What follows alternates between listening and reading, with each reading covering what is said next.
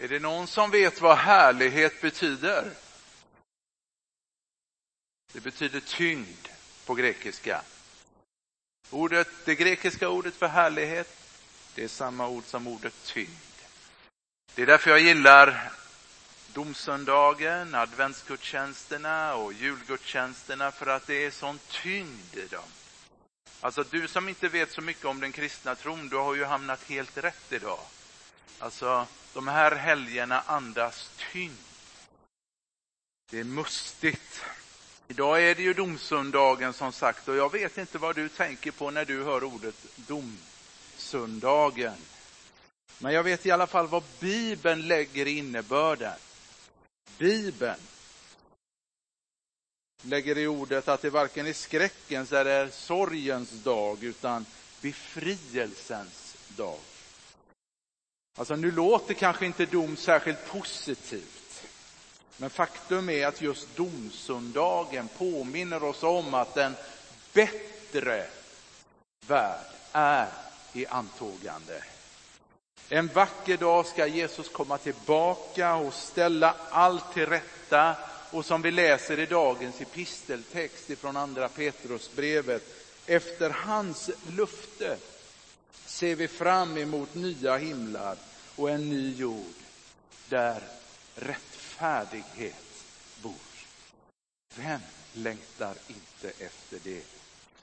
Men det är vad Jesus ska göra då, idag så tänker jag säga något om vad Jesus, den rättvise domaren, vill göra här och nu för oss var och en. Idag vill jag säga någonting om aposteln Petrus som svar på sin förnekelse inte mötte evig dom utan blev upprättad. Dagens predikan vänder sig till dig som levt det kristna livet alldeles för mycket i egen kraft, vilket bara resulterat i saker du ångrar. Det är en utläggning av Johannes evangeliets 21 kapitel, vers 4 14. Jag vet inte om du har läst Johannes evangeliet någon gång, jag hoppas du har gjort det. Men det man kanske inte tänker på när man läser Johannes evangeliet, det är att det egentligen slutar i kapitel 20. Thomas bekännelse i det tjugonde kapitlet, min Herre och min Gud, liknar ett mäktigt crescendo som liksom Johannes evangelium, evangelium rör sig emot redan från första början. Thomas bekännelse är evangeliets höjdpunkt. Ett pampigare avslut på en bok får man ju leta efter. Det är liksom den slutsatsen som varje läsare förväntas dra efter att ha läst Johannes evangelium. Och jag vet inte om du är här som, ja, kanske är du ny i tron eller har varit med länge på vägen. Jag kan rekommendera Johannes evangelium. Det är liksom en innehållsrik bok om vem Jesus är och vad han också lär. Men vi måste fråga oss varför Johannes valde att lägga till ytterligare ett kapitel till sitt evangelium och långt senare. Du förstår att Johannes och Petrus, de hade varit vänner hela livet. Det mesta tyder på det, att de hade känt varandra hela livet. Kanske har du en sån vän. Jag hade glädjen att få möta en av mina vänner som jag känt under lång tid här i veckan. Vi vet att Petrus korsfästes någonstans mellan 64 och 69 år efter Kristus. Och att Johannes levde ytterligare 30 år efter det. Alltså att han dog cirka 100 efter Kristus. Och under dessa år så verkade Johannes som pastor i den lilla församlingen i Efesos, nuvarande Turkiet, varifrån han skrev sitt evangelium. Och du vet att på den tiden så var ju inte Bibeln sammanställd i sin nuvarande form utan cirkulerade ju runt i församlingarna som enskilda brev. Och så läste man det högt och så skickade man det vidare till nästa församling. Och med tanke på hur Petrus framställs i evangelierna så ligger det ju nära till hands att dra felaktiga slutsatser om, om Petrus.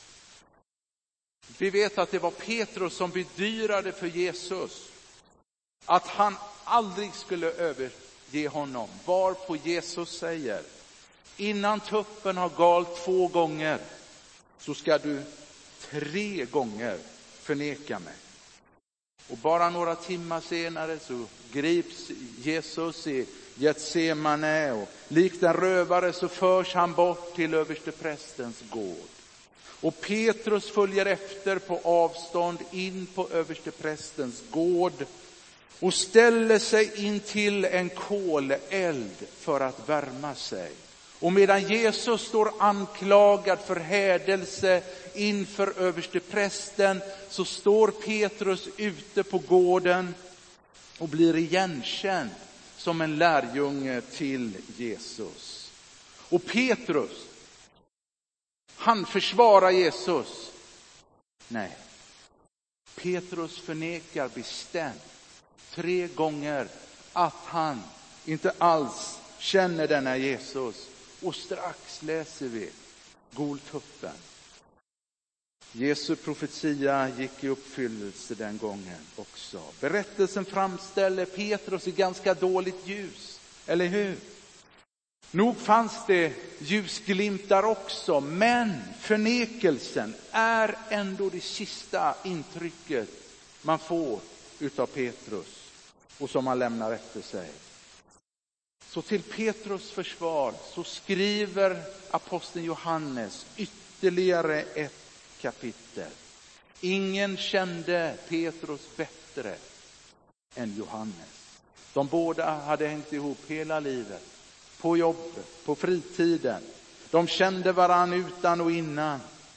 Vi läser om en hård arbetsdag, att efter denna hårda arbetsdag på Genesarets sjö så hade de slagit följe för att lyssna på Johannes döparen som hade pekat på Jesus och sagt se Guds lam som borttager världens synd. Och med deras nyfunna tro så gick de för en tid tillbaka till fisket. Men så en dag när de höll på att göra i ordning sina nät så kommer Jesus gående förbi på stranden. Och Jesus frågar Petrus om han kunde få låna hans båt eftersom folket trängde sig på. Och vi läser att Jesus satte sig ner i båten och undervisade folket och när han hade slutat tala så säger han till Simon Petrus, Simon på den tiden, far ut på djupt vatten och lägg ut era nät till fångst. Simon svarade, Mästare, vi har arbetat hela natten och inte fått något. Alltså, all Petrus yrkesskicklighet, allt han lärt sig av sin far, allt han prövat i skarpt läge protesterade mot Jesu förslag. Hade det varit Andreas, Jakob eller Johannes så hade han sagt åt dem att de var galna. Men nu var det Jesus som sa det och det gjorde hela skillnaden. Så Petrus svarar Jesus, Herre, jag skulle inte göra det för någon annan. Och lyssna nu. Men på ditt ord vill jag lägga ut näten. På ditt ord. Tänk om fler kristna, du och jag, var likt Petrus som tog Jesus på orden, gjorde det som han hade befallt och levde därefter. Vilken kyrka! Och så läser vi, de gjorde så. Och vad hände? Jo, de fick så mycket fisk att näten höll på att brista. Och när Simon Petrus såg det föll han ner för Jesus och sade, gå bort ifrån mig, Herre. Jag är en syndig människa. Men Jesus sa till Simon, frukta inte, här efter ska du fånga människor. Och de drog upp båtarna på land, lämnade allt och följde honom. Bland dem som följde Jesus den dagen fanns Petrus och Johannes. Deras vänskap utmärker sig på ett speciellt sätt. Du kan läsa evangelierna och du kan också läsa apostlagärningarna. Med tanke på allt de hade varit med om tillsammans så är det högst förståeligt att Johannes ville skriva ytterligare ett kapitel, några uppmuntrande ord om sin vän. Du förstår, efter Petrus första kallelse, den gången då hans hjärta brast istället för näten, den gången då den tuffa fiskaren böjde sina knän i båten och bekände att han var en syndig människa. Efter denna första kallelse kom fallet, hans förnekelse som gott och väl kunde bli hans sista eftermäle, hans dödsruna, eftervärldens dom. Men tack och lov så slutar inte Petrus liv där. Ingens liv, varken ditt eller mitt, behöver vara slut där. Tack och lov att det finns nåd, upprättelse, frikännande, förklarande, rättfärdiggörelse. Så låt oss nu titta på Petrus upprättelse. En erfarenhet som både du och jag kan få uppleva idag. Och när vi kliver in i Johannes 21 kapitel så har Petrus återvänt tillbaka till fisket. Varför? Hade inte Petrus som Jesu lärjunge viktigare saker att ägna sig åt än att gå tillbaka till fisket? Hade inte Jesus sagt att härefter så ska du fånga människor? Alltså det är värt att påminna sig om att i samma stund som Jesus dog så förlorade lärjungarna allt hopp. Jesu död. Jesu död var ett faktum. I samma stund som hammarslagen ekade mot spikarna och blodet rann så krossades lärjungarnas drömmar om det tillkommande riket. Och förlamade av chocken och av rädslan så kröp de tillbaka in i skuggan igen. Utan att veta något av framtiden så återvände Petrus till fisket, det liv han visste allt om. Tillsammans med sig hade han med sig fem andra Jesu lärjungar, däribland Johannes. De återvände till sitt gamla liv, sin gamla båt, sina gamla nät och sina gamla välkända fiskevatten. De återgick till sina gamla vanor, sitt gamla liv, det liv de hade levt innan de lärde känna Jesus. Också denna gång fiskade de en hel natt.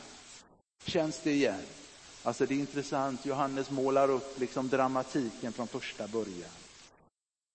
Men så plötsligt när de är ute och fiskar, de är trötta, ja, så där i gryningsdimman så kunde de se konturerna utav en människogestalt närma sig strandkanten. Och det var inte lätt att urskilja vem det var. Nej. Men från dimman hörs en röst som säger, mina barn, har ni fått något att äta? Alltså underförstått. Jag utgår ifrån att ni inte har fått något den här gången heller. Känns det igen? Och de svarar nej. Rösten säger åt dem och ännu visste de inte vem det var. Kasta ut näten på högra sidan så ska ni få. Samma ord. Notera hur dramatiken målas upp. Och de kastade ut näten och nu orkade de inte dra upp den för all fisken. Och då vänder sig Johannes till Petrus och säger Petrus, han fattar. Vet du vem det är? Det är Herren.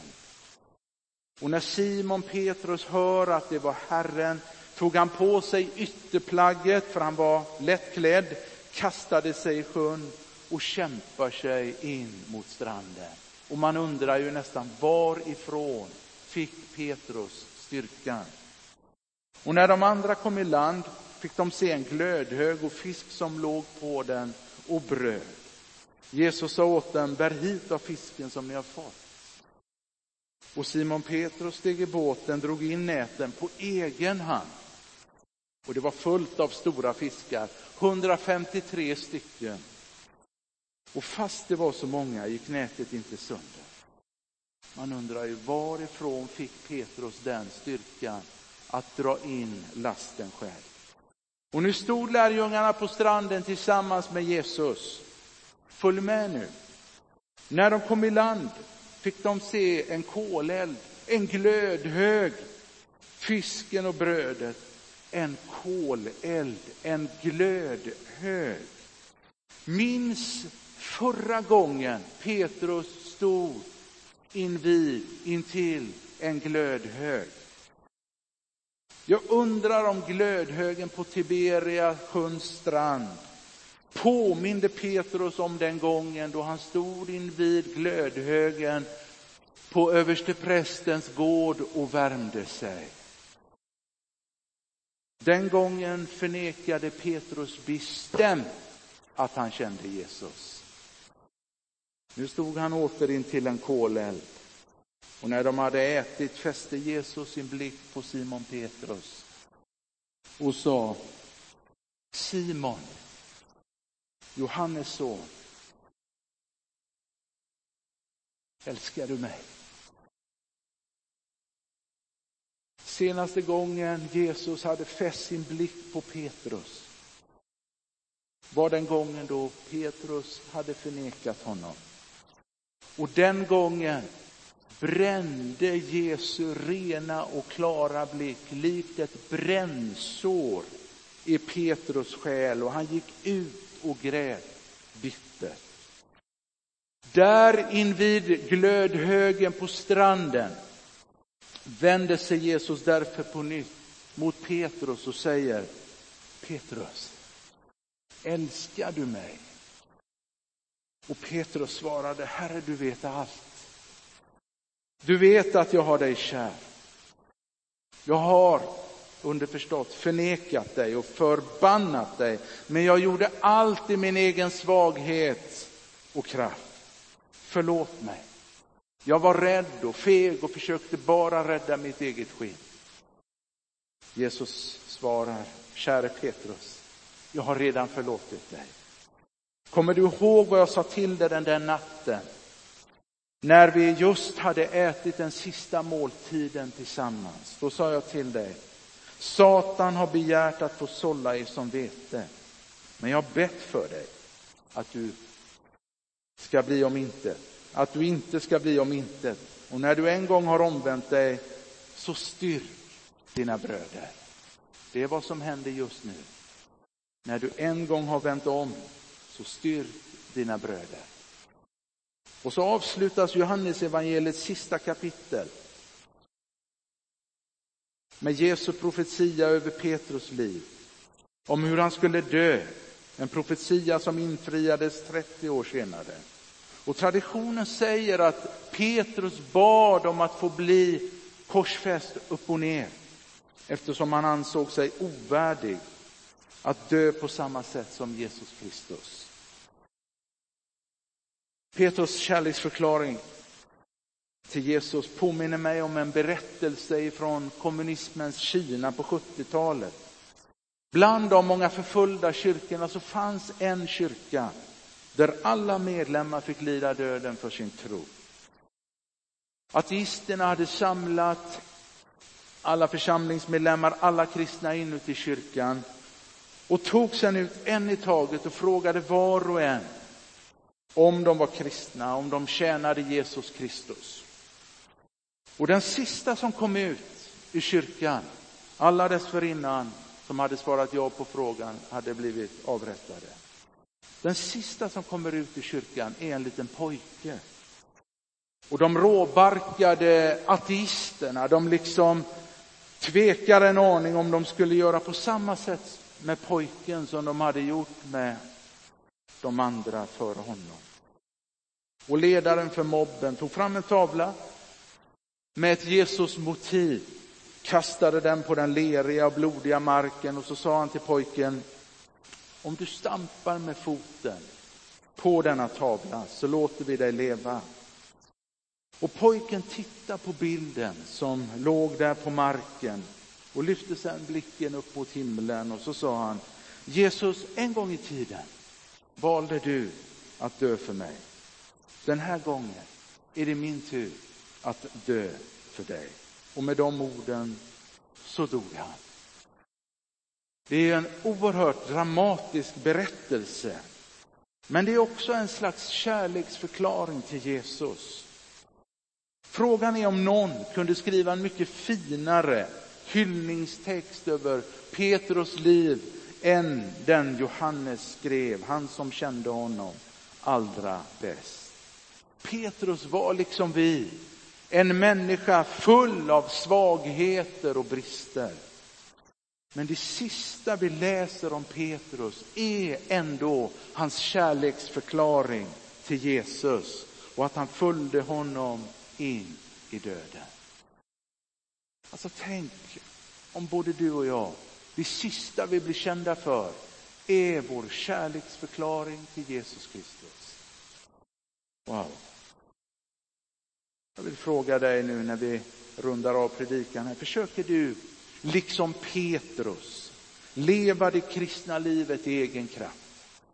Vilket bara slutat i saker som du ångrar. Behöver du en nytändning? Är du likt en kolbit som har hamnat utanför elden och som börjat falna i tro? Har du likt Petrus tappat tron på Guds verk då dina egna drömmar inte infriades i önskvärd takt? Jesus är här för att återupprätta dig. Han är här för att förlåta dina synder, uppliva din ande och förnya din tro. Idag så kan du få förnya ditt kärlekslufte till Jesus. Vilket tillfälle, eller hur? Följa honom på ett nytt sätt, inte egen kraft, utan i hans väldiga kraft som ständigt är verksam. Vill du det? Jesus är här och om Jesus är här, ja då kan vad som helst hända. Kom, du som vill ta emot syndernas förlåtelse och evigt liv. Det finns inga synder som inte Jesus kan förlåta. I alla fall inte de som du just nu känner ånger över. För Gud finns nämligen inga hopplösa fall. Amen. Låt oss be. Helig Gud, jag tackar dig. För att Gud, för dig finns inga hopplösa fall. Herre, du har rest upp många människor. Många är vi som har fallit. Och du har rest oss upp gång på gång. Herre, vi tänker inte att när vi får en dag till till våra liv så tänker vi att vi blir en dag äldre. Nej, Herre, vi tänker att vi blir en dag rikare. Herre, detta är dagen som Herren har gjort. Herre, idag finns nåd för ny... Vad säger vi? Jo, vi säger att var dag är din nåd ny, Herre. Herre, jag tackar dig för det. Tack att det finns frälsning och upprättelse för den här dagen. Herre, tack för att vi kan få börja julen med domsöndagen och upprättelse, Herre. Tackar dig för det. Tack för den utsträckta handen. Nästa söndag, ja Herre, då ska vi predika om hur du knackar på dörren. Se, jag står för dörren och bultar. Herre, idag sträcker du ut handen och vill resa oss upp. Ja, Herre, jag tackar dig för det, Gud. Herre, tack för att du är antågande och att vi då, Herre, ska få uppleva en bättre värld, en mer rättvis värld, Herre. Tack för vad vi går till mötes. Så välsigna oss fortsättningen av gudstjänsten. Vi ber så i Jesu namn. Tack för exemplet Petrus. Ja, Herre, låt det dröja kvar hos oss, Herre. Att du vill göra samma sak också i oss, Herre, och för oss. I Jesu namn. Amen.